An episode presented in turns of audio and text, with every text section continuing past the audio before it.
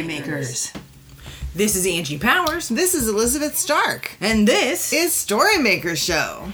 And today we get to talk with Juan Davis, who is a filmmaker. And I had the privilege of meeting Juan on the set of Remember Me, uh, which was filmed in the Bay Area and Berkeley. And um, Last May. last June. May, May, June. Um, yeah, and Juan was just an amazing guy to talk to and very even keeled and mellow. Big smile. Yeah, and so when we started to sit down and talk about filmmaking and the writing process, uh, he gave us some great insights into horror, which was my original kind of shock about Juan. He's multifaceted. Not who you think of as as having this uh, fabulously creepy dark imagination. Um, and he has a current film out right now that's been in several film festivals called Rebel Child. And you can go to his website, juan-davis.com, to find out where it's playing locally and to get more information about his films. and just to say that one isn't horror. No, that is not horror. It taps into the sort of real life horror of, of war and violence, but it's not it's not that same. That's not that genre. not that genre. You will see this. This guy has range. He really does because he does documentary too. So we talk about all of that in this episode. Excellent. Also, please join us, Angie and I, for a book reading from Spirit of the Wolves, uh, the final volume of Dorothy Hearst's important and compelling trilogy. So she's going to be reading from that, and then we're going to do a live Storymakers podcast. This is Monday, May 2nd at 7 p.m. at Books Inc. in Berkeley. And we're also going to have our previous podcast guest, Sylvia Linsteadt, who wrote Wonderments of the East Bay, uh, which is a heyday book, uh, nonfiction about the natural The wonderments of the East that's Bay. what it's about. And so the four of us are going to discuss the importance of stories we tell about the natural world and our place in it and how the power of story can change the world for better or for worse. We're going to talk about the interventions of story, and moving away from a human centric the, the story other, the more than human world. And it's going to be But what we're talking about right now and who we're talking with is Juan Davis. So sit back, relax, and learn a little something about the range of Juan Davis. So First of all, welcome, Juan. Good to see you. Thanks. Glad to be here. Um, so we start each podcast with talking about what we're doing. So, Elizabeth, do you want to model? I will begin. I am actually, I printed out my novel again, which always All right. feel yeah it makes me feel a little bad for the trees but i i needed that hard copy and i'm going through and every page i have to i cannot turn it until i'm ready to send it to my group as is so it's like Oh. done enough and it's i'm loving that i love that constraint and i'm just and it makes me write stuff even if it's not good just like okay i gotta fill something in i fill it in and i'm plowing ahead as fast as i can All right. Yeah. Um, I'm actually excited to talk to you about uh, short film structure and that sort of thing because I'm also trying to get a, a short film done prior to launching into. I'm hoping to shoot a. I keep saying hoping. I am shooting a feature length film in, in All right. September. Um, but we have some kind of unusual production processes, and so I wanted to shoot a film, a short film ahead of that. So I've been thinking a lot about short film structure and Okay. storytelling. So Yeah. it'll be really fun to talk to juan about these things yes, and what are you working on? um. Well, right now I'm actually working on a feature too, trying to get a feature um done. Yeah, I just finished uh doing like the final revision for like for the draft for the for the script, and I just shot it out to some people in in LA. Hopefully, Nice. we'll all be doing a feature film soon. Hey. So, can you talk a little bit about that revision process that you just went through? How do you, how did you know it was done? What did, what's how many revisions did you go through? Oh, I did. I did about probably a, about six revisions. It's like I, I did a, I, I did a rough draft first, and I went through and I like read through it, like all the way through. Um, made corrections, went back, read it out loud. Actually, that works for me very well. Like when I read things out loud, like that, well, that helps with uh, me a lot with the dialogue. You know, making sure that the dialogue is cool. Do you do different voices? Are you like acting it out? Oh yeah, I, I acted out myself. I would be like, yeah, hey, I'm the I'm the the uh, damsel in distress, and then I'll be the and then I'll be the villain guy and I'll talk, you know, like whatever. But it's, it's, it really works out well when I act it out myself because that way I already see how it's going to flow. Like when, you know, when, when other actors read it. Yeah. Have you done any table reads yet? Oh, no, I haven't. Not yet. Yeah. So you're, Still in, uh, like early stages of that, of that one. Mm-hmm. what do you find you capture in the first draft? Like what stuck through the six drafts and what changed the most? Well, I normally I have a, a whole process, so I would um, pretty much I would do I would write down the story. I would do like a whole summarized story, and I would write it all out. So I know exactly how the story is going to go before I even start writing. I do my character descriptions. I will go in and I will like know everything that I want to know about every one of my characters, what they would do in each situation. You know, like I would go out and like, oh yeah, this character would, if he was to get drunk, you know, he would do this and he would do that, you know. So I, I do that and then I, I outline my whole script. Like every scene is outlined to where I, I, I have a summary of what's going to happen in that scene. And then I go back and then I start the writing process, you know, like because now I have everything that I need to write, take notes. Like I, I took a lot of notes while I was writing. I took took a lot of notes after I finished, you know it's uh it was just like a strenuous process It sounds like a strenuous process. yeah It is, right? But the Yeah. note taking, I was just listening to a couple of writers talk about ha- taking notes and notes. and Yeah. And it was really, because I do that all the time and it doesn't Mhm. always feel like, oh yeah, this is part of the process, but it really Yeah. is.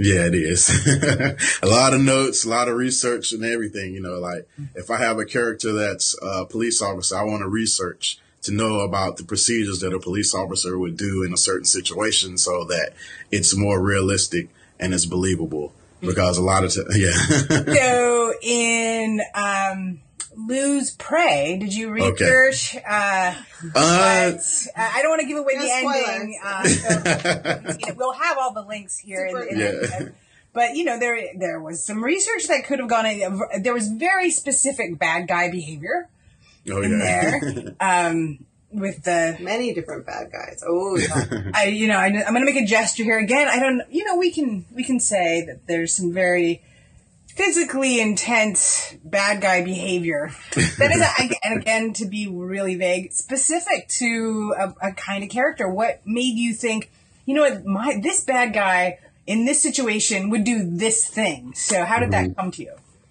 Um, well, I, I Lose Prey was a little different. That was one of my earlier projects. So I, I wasn't as like, I, I guess I could say I wasn't as thorough with, you know, like mapping everything out the way that I did like on the, my other films. But Lose Prey, um, these were like ideas I had from like a long period of time. I, I actually came up with the idea for Lose Prey when I was an undergrad. And then, like after I graduated, like uh, I ended up doing that when I moved here. So, I mean, yeah, but compelling, and it's an interesting story too. yeah, Um. So yeah, that's and it does not shy away from the sort of dark side of life. Yeah. yeah, it's very dark. What genre is the feature? um, the feature is going to be it's a horror, it's a horror feature. Okay. Yeah, I was suddenly thinking you were going to go maybe quirky indie. Yeah. But, um, Yeah, no. no, it's actually horror. Um, it's actually um the feature that I'm that I just finished is an extension to the movie Easy Lick. Mm-hmm. So it's pretty much it's the uh, feature version of that. ah. Yeah, so it That is a digs a, great little premise. lot deeper. Yeah, Yeah. creepy. Um, that was again very specific. Um, and, you know, it's interesting though, because you we looking at that, and then you have your documentary Peacekeepers, Mm-hmm. and then you have Rebel Child, which is is currently making the rounds, right? Um, yeah, circuit. Mhm. That one is not a horror film. Although Yeah. it's funny because it shares certain qualities. I mean, Yeah. it's, it's certainly dealing with violence and psychology and Mm-hmm. right, How- yeah. Well, um, well, I could say like um, there was I, I had like this intervention before I made those those films. It's like I was I got accepted into um, a Hollywood festival Oh. and with Lose Prey. so there was actually right before my film, before Lose Play Prey, Prey played, there was this documentary about these kids in uh, middle school and how they were being mentored and all of this, you know. And then here comes Lose Pray. Ah, Like, what was the what was the topic for that like showing? Program, yeah. oh, it was actually uh, a, a program for children, helping them, um, helping them get through school. Some of the No, but I mean, like, Right. like the when when you When were they paired it, when the programmers yeah, they paired it those in. two. Yeah. what, what was the topic supposed to be? Like, what was the? Oh, well, they didn't actually have a specific topic Yeah, I guess because not. they was like random. But I was like, wow, why would they do me like that? I felt so bad. And I felt like, I mean, a pit in my stomach. I was like, oh my God, here comes like the first scene with this guy, you know, like snorting cocaine. And I'm like, oh my God. Like, I felt so bad. I love it. so after that, I decided to do like, do a couple positive, do a positive thing. So I did the, um, the documentary, the Peacemakers documentary. Oh, interesting. Okay. Yeah. No, doc, yeah, that's a beautiful documentary. Oh, thanks. Um, and a wonderful and inspiring message. And I think that, um, it's kind of interesting looking at, again, going back to sort of rebel child and mm-hmm. seeing the, the, you did so much with no dialogue in that film. Mm, amazing. And Beautiful. Uh, yeah, so the image. So talk to us a little bit about that. Like you're taking. I think for filmmakers, just just to back mm-hmm. up a little bit, it's very easy to get stuck in the text if you're a writer. Mm-hmm. And obviously, when you wrote this, you were very focused on the the visuals and how oh, yeah. your story through very well chosen visual moments. So, what's that process like for you? Okay. Um. Well, uh, it, like initially, it was there was supposed to be dialogue. Um. There was supposed to be. Uh, there were a lot more scenes. There was dialogue. There was a lot of things, but the difficulty for me to find like some uh, a- child actor for one that spoke the native language of what I was trying to do was um, was very difficult.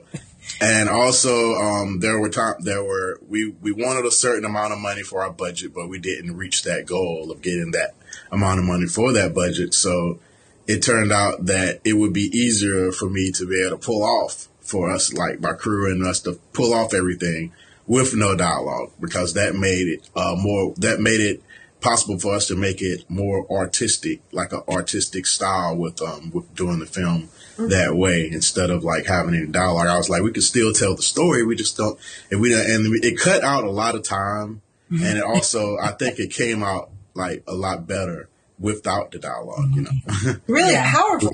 You're dependent on the image. yeah, yeah, Yeah. It depends on the, the image and the sound did Yeah. a lot to, you know, like, Just that, that. final. I mean, that final click. Yeah. is is so significant in how you use sound setting that up, right? We don't Yeah. do that until we have the silence to really hear it. It's it's it's, it's interesting. I noticed that on one of your films, you you did the mute the soundtrack. I think yourself, Uh-huh. and that and then in all of them, the soundtrack was really strong and, and a compelling part of it. Can you talk about the use of music in your films? And Um, well, I actually in uh, a couple of my films, I used um, Jonathan Gollin. He's like a really, really great uh, sound guy. He uh, did the sound design for my first couple of films. Um, for the Peacemakers, that I actually went in and did all of the sound myself. Like before I was a filmmaker, I actually I did I used to make beats, make music. So it's like I have this huge library of, of like music that I haven't used for anything. So a lot of times I'll go back, even when I'm like editing someone else's film or some people sometimes that come to me and they ask me for music for their films. And I have like this huge library. So I normally go out and I, I just like help them out and use that. Um, I think sound is very important. Like my last film, Laurie, uh, I had I, I was fortunate to get in um, introduced to Laurie Broadnax. Um, this uh, he's a sound uh, design. He was a sound design major at the same school that I was going to, and he did like he he did like a phenomenal job with the sound on Rebel Child. Like I was when he when I, he gave it back to me, it was like it was a different film almost Wow. altogether because the sound was just so like so great. Yeah. Yeah. Um. So in those, we see the we see in a, we see a transition of a character. So when you're thinking about short film structure versus that feature structure, Uh-huh. Do you feel like that kind of change always happens? What What are your thoughts on short film narrative and, and what differentiates Um, it from other forms? Well, um, I would say in short film narrative, the setup it's a lot. The, the setup is a lot different because you don't have time to really set up your character and then mm-hmm. go into the whole spiel, the backstory of why your character did this and all that. All you pretty much have to tell your story as quickly, like as quickly as possible. Like, but get everything, get everything important into your story. But you have to do it in a short amount of time. So I just think that that's very Any trick for that? any, any like, well, this is a great way to get Yeah. a whole bunch of story into three seconds. Okay. Well, uh, What have you learned? well, I, I, I tend to like to start like with my films to start like uh to win the the the action of the film would would would happen like the most important plot theme or whatever the most important part of the story um it's it's good to hit them hit the audience right away you know like to let them to keep them interested in what's about to happen in the film. But uh a lot of times with short with short films they don't the they, they don't have an ending that ties it up because you know you don't have the time to to be able to do that. I mean i uh i don't know. Short film was something like that i started a, before like a few years ago i was writing a lot of feature stuff and it was just like you know uh I, I- I had time to set up everything. I had time to set up my characters and, and, and everything. But then when I was had the challenge of trying to do a film in 12 minutes, um, I just pretty much just did it and tried to figure, you know, like writing. I still use the hero's journey, um, a lot of other things, you know, that you would use to tell your story, but I did it like very quickly. I don't know how to really explain it, but So you're you ha- you're kind of hitting those points, but you're just doing them like one after the next. Oh yeah, it's just like yeah, I'm trying to hit the points as fast as possible to be mm. able to tell my story in in a short amount of time. Just like with Rebel Child, there was a lot of different stuff that happened in those like the little ten minutes that the film was, but I had to get everything. I had to get my point across all in that little bit of amount of time. You know. Mm-hmm. So sometimes you have to switch, have your structure changed around. It's you can't have like it's some, sometimes you can do go linear, but a lot of times with short films, it's good to be able to you know jump around. yeah. Now you have an editing background too. Does that Yeah. help you with like how to do so those what jumps? don't you do in film? Just to be clear. well, I've actually done a lot. So I mean, I just, I just, I've been blessed to to have the experience to work on a lot of different um, projects and be able to do to have the knowledge to be able to do a lot of different things. And I think it helps also um, when, especially when you're directing, if you know about all of the different the, the, the different uh, job titles and all the different things that everyone's responsible for because then you can go and you can talk to your DP and know what lenses you would need for a certain situation or go and uh, talk to a lighting person and be like, well, um, you know, you want shadows here or, or something like that and just know a little bit, have a knowledge so that people will actually list, be able to listen to you because they know that you know what you're talking about. Well, So- also, I think that like what's really struck me uh, when we worked on Remember Me, Oh yeah. how physically demanding a lot of the jobs are, and it's not Oh, yeah. apparent to people who are, you know, let's say above the line. Like it's not clear to everybody uh, who is in the director seat if you haven't Yeah. done work before. How physically demanding and how much stress there is on the rest of the crew because Oh, we're yeah. often so focused on our own like vision or whatever. Oh, and I think that's another key piece to running a happy crew is, is having respect for the work that that everyone Oh. is pulling in that moment. Oh yeah, yeah, definitely. yeah, I started. I started out as an editor, you know, so it's like um, a lot of times, like I wouldn't even like be on set at first. Like I would just get the footage and it's like, okay, edit the film, and then like I started wanting to go and see more about what's going on on set, and and then I, I um, pretty much I lucked up getting hooked up with when I was in Atlanta with uh, this um, media production group uh, where I ended up being able to do like a lot of different productions, like shooting, doing like everything. And I was like, uh, that was when I got like most of my experience, you know, just like being out there on different sets and, seeing what everyone was doing. You know. So in terms of editing, I'm really interested. Like uh, David Mamet has this book called On Directing, and I, I think mm-hmm. taking it from like Eisenstein, but talking about like juxtaposing things and the story that happens like between the images and mm-hmm. stuff. So, um, can you talk about like what you've learned from from editing, from like getting you know how how the the things jump or go next to each other? Yeah, that's that's something that I learned a lot from from editing. Um, that actually help it, it transitioned well for like doing other other positions. It's just it, it helps as an editor because you know what you need next. You know, like you know how how you want to cut things together. Um, you know, like how things transition, and that's a good thing too because you know, like a lot of times, like just getting from one scene to the next, the transitions. You know, like as an editor, you you like kind of learn a lot about you know how a good way to transition something or you know like also yeah shot selection mm-hmm. um, a lot of things because when i first started editing i would get a lot of projects and they would all like they would be miss they wouldn't have all the footage that i needed right know, there was a lot of different things like i was like okay i want you to make this happen, but I don't, but you don't have the footage to, to do it.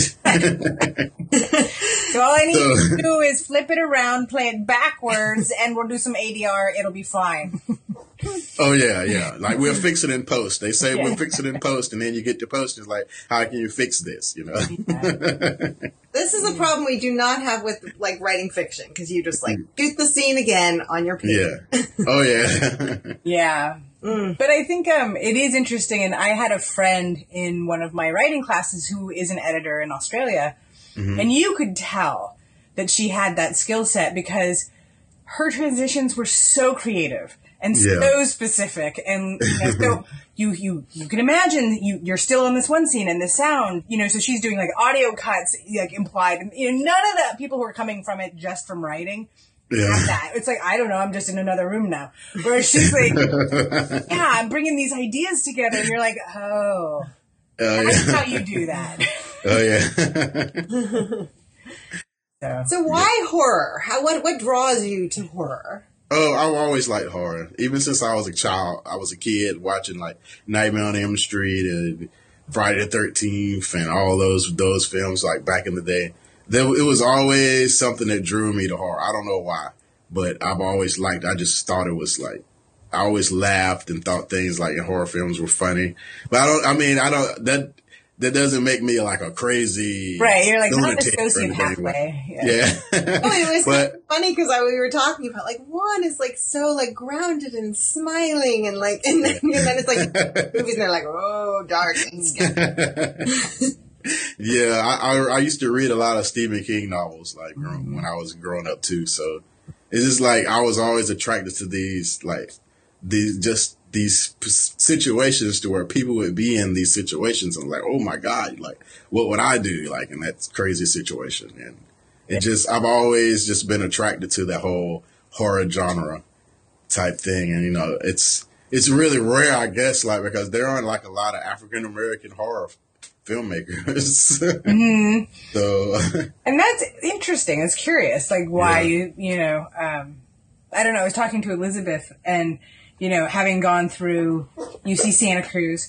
we mm-hmm. of course analyzed, uh, you know, like everything. Yes, but it was interesting to see kind of what people are saying with their films. And so one of the critiques mm. was kind of that, that horror films came out of this sort of policing of young women's sexuality. Mm-hmm. And, um, and I would just be interesting. So as, uh, you know, bringing African American aesthetics to your yeah. Horror film, do you think that you're shifting some stuff up, making new space? What do you think is, uh, um, well, I think, I think, I'm like what I'm trying to do is just, I want to do something different, you know, mm-hmm. like a lot of people do, like even with like horror films, like there, everything's always pretty much the same structure. The little damsel in distress running through the woods, and oh, she trips over a log, and killer comes, and same old, same old. Yeah. You know, like I, I just want to do something different because it's kind of like with Easy Lick. I'm like tapping into a whole different, different um thing with like prisoners being becoming like inmates being the victims of these crazy uh, people that you wouldn't st- people that you would think they would be strong in these situations, mm-hmm. put them in a situation and, and see how they would react, you know. So I kind of want to, I try to kind of trying to change things up and do a little di- whole different thing, create my whole, a whole new way of telling a story. Yeah. That's love it. awesome. I have to say, I'm not sure how soon I will ever have stew again, but It's funny that We were just interviewing a, um, a, an up and coming agent, somebody who's like becoming an agent, um, and she is really interested in like YA horror, like tor- horror for teens. yeah. And uh, so it's just it's just kind of coincidental that like you know you're our, you're our next interview, and it, and somehow like horror is this theme. yeah. Now you were also in the military, is that right? Uh, yes. Yeah. I was in the um, Air Force for like six years. Oh wow. Wow. Were you in the Middle East? Um, well, yeah, I did. I did a couple tours in um, Saudi Arabia.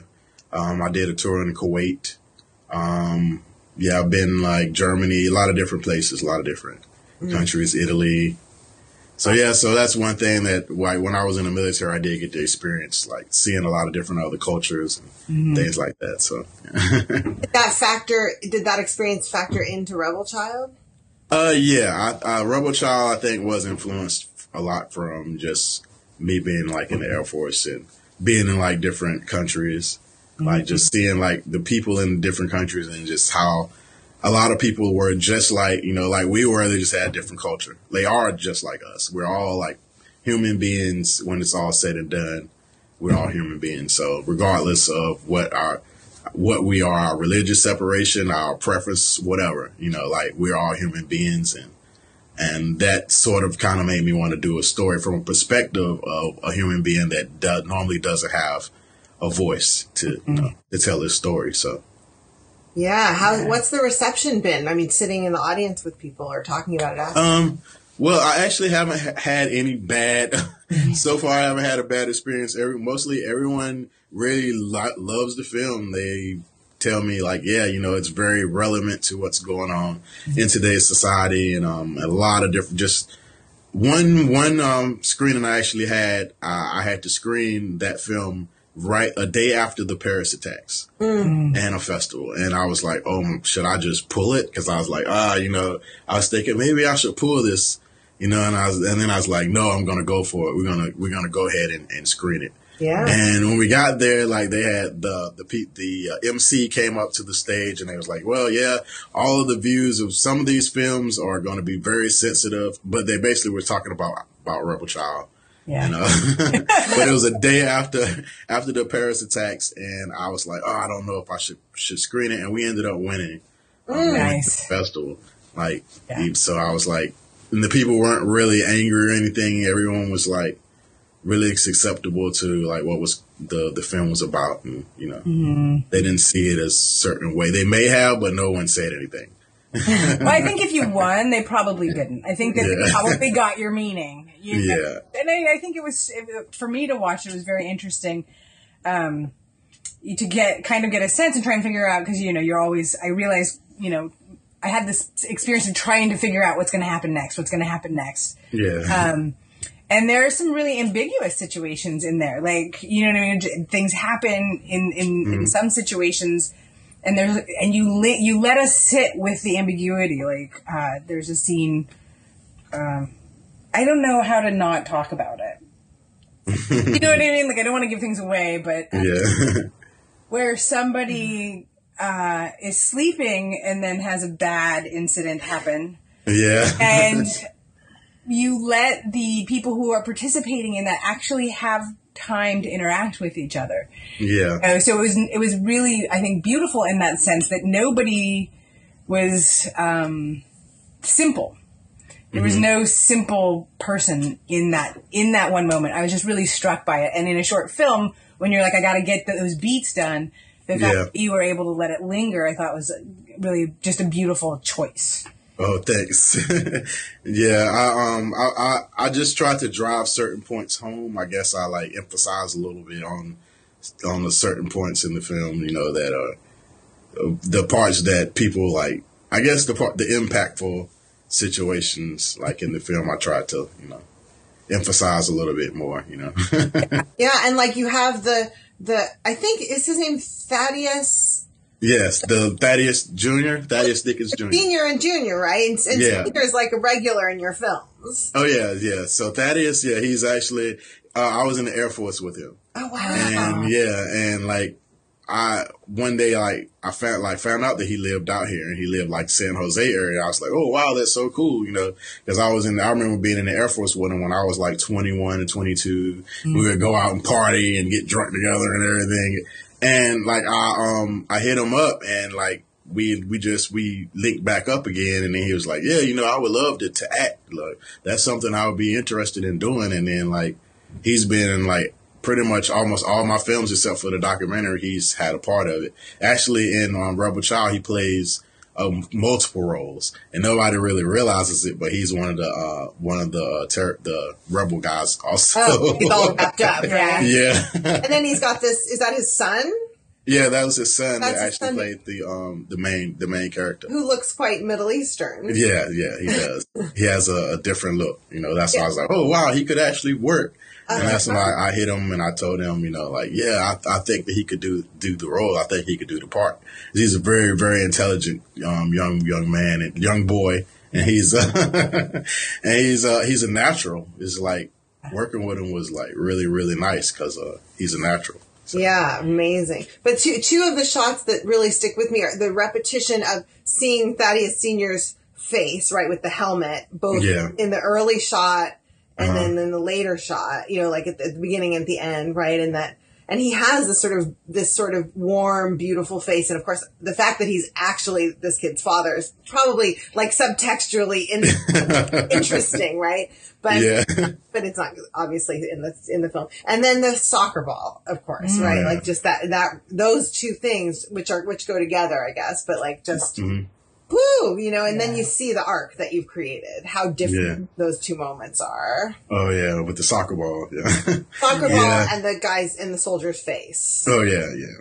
It's like what's and what's happening at the beginning and at the end. hmm Yeah, I, kind of wanted to. I was I was trying to at first with the whole soccer ball. I wanted to the stat let like make the audience feel as though this is a child. You know, like with the whole soccer because soccer, little children like to play soccer. You know, and I was just thinking, you know, that just to put that element in there, just to give him more of a human, you know, mm-hmm. as a human characteristic, you know, that people could relate to. You know. Mm-hmm. And I noticed the the uh, person getting sort of I don't know exactly what was happening. I guess they was getting a pat down or something. Mm-hmm. That also your producer? Yes, Stefan. yeah, because we we actually had a situation on set where we had like extras that didn't show. And I was like, oh my god, what like what are we gonna do? I can't just like not shoot the scene. You know, we got to figure it out. So uh, a couple of like one of that scene in particular, we actually used some of our crew.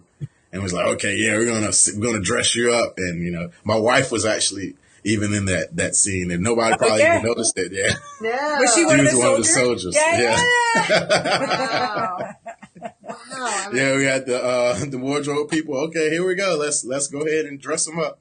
Oh my god. Yeah, we gotta do what we gotta do. You know. But you know, all of that. I mean, from from the um, kind of not being able to use dialogue to like Mm-hmm. each of those moments seems somehow to have ended up contributing to making the film stronger. Yeah, And maybe that's the art of it, like just like yeah, it, here and how's it gonna make it creativity and constraint. yeah. yeah. I mean, I think like a lot of times that like us as filmmakers, we make films. You know, like we we run into situations like on our film. You know, like there's some things that's going to alter how we want to try to do what we want to do. But the the thing that separates um, separates people, I guess, when it comes to making films is being able to improvise. So, any advice you would offer to story makers of different stripes, people, and and, and maybe filmmakers specifically, but also just anyone trying to make a, a good or a scary, moving story?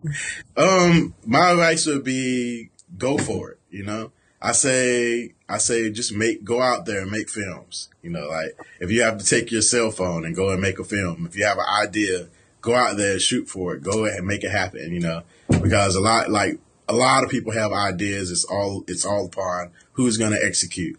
Who's going to mm-hmm. make it? Who's going to create that thing first? Because a lot of people have the same ideas. A lot of people just mm-hmm. don't don't get it completed. You know, that's the main thing. Is the more you do, more films you do, more time you put yourself out there, the more opportunities you give yourself to um, to make a good film. You know. That's great. And how about the difference between documentary and narrative? Um, documentary and narrative. There's a, a lot of difference because a lot of times in documentary you can have a mapped out plan of what you want. You know, I want my film to be about this or and but when it comes down to it, it's reality. You know, so you this it, a lot of things may change in the the middle of you making your documentary. Mm-hmm. Just like when I was making the Peacemakers documentary, initially it was supposed to be a documentary about the one guy, um, Norman Brown, because he uh, he just told me about the organization, but he also is like a father of like a lot of children. So I was going to call it actually like Father Oakland or something like that about this guy who is actually the father of all these kids, but he he goes and he mentors um, troubled kids like that, you know, as a father figure. Mm-hmm. But it turned out I ended up meeting like the the, the leader of the organization, um, digging deeper into getting access to like the classrooms and a lot of more access to a lot of different people. And it was like maybe I should just make a whole documentary about this organization. Mm-hmm. So that it changed just from the footage that I had. You know, it, it was even like during post production, I'm sitting back and I'm looking at my footage. I'm like, what what can I do here? You know, because it's like you can plan to to have a film about whatever. But, you know, like in documentary, it's just like things aren't gonna, they didn't go as planned, but it still turned out, it still turned out to be, you know, a documentary. So, yes. That's, yeah. that's a theme here. You know, follow, don't, things don't go as planned, but see how they yeah. might go better. yeah. right. Well, what was that Gwen said? Shoot, there's the movie you write, the movie you shoot, and the movie like you have that you have. Yeah. When you get yeah. to editing, and then there's the movie you have, and so oh, yeah. like, okay, I think we're ready for Steal This. All right. It's based on T.S. Eliot's idea that amateur poets borrow, professional mm-hmm. poets steal. So. What's something that you've come across in your life recently that you would like to steal and make part of your own? Um, something I came across in my life. That but like, like, something you saw in a film or something you read or something, um, anything that you just sort of like, ooh, I'm going to use that somehow. Well, um, I I I kind of like to one thing that I like to steal. I love to steal shots from from different films, you know, like and do different like ideas that I've seen in other films. It's just like I, I may see a film like, oh my god, I love that shot you know, it's like I find a way to incorporate that into what I'm doing. Um, I think that a lot a lot of filmmakers steal from other filmmakers. It's really not stealing. I think it's putting your own your own your own twist to it. You know. Well, I mean, the irony is, of course, you can't actually steal what someone else yeah. does because it's still you doing it. So yeah, yeah, yeah, it's still you doing it. I think it's just like like I think even with everything, like with musical artists, they're influenced by artists of the past. A lot of times you hear music that's been done in the past, and they go out and they just uh, re they they they do it now. You know, it's um pretty much the same with films. Like a lot of filmmakers take from other filmmakers. It's just like I, I like I like Scorsese. So sometimes I like may you may see like something in my film that like something that you've seen in a Scorsese film like done a little bit differently. You know? mm-hmm. Do you keep a notebook? How do you remember the things you want to try? Um, well, when I when I plan, like a lot of times I, I may have like oh the Scorsese shot.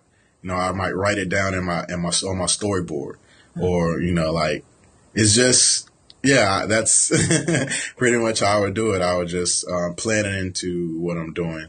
Mm-hmm. Um, right. Did you did you use a drone? Like, how'd you get those? Shots? Oh yeah. Two of your films have those like uh, from on high kind of shots. Oh yeah, we um we used a drone. Yeah, uh, I had a drone operator. He was right, actually really good. Uh, luckily, that was like some like sometimes when you make these, I think when you make films, it's like everything falls into place for you when you're doing what you like, what in, you're intending to do, uh, yeah, everything falls into place.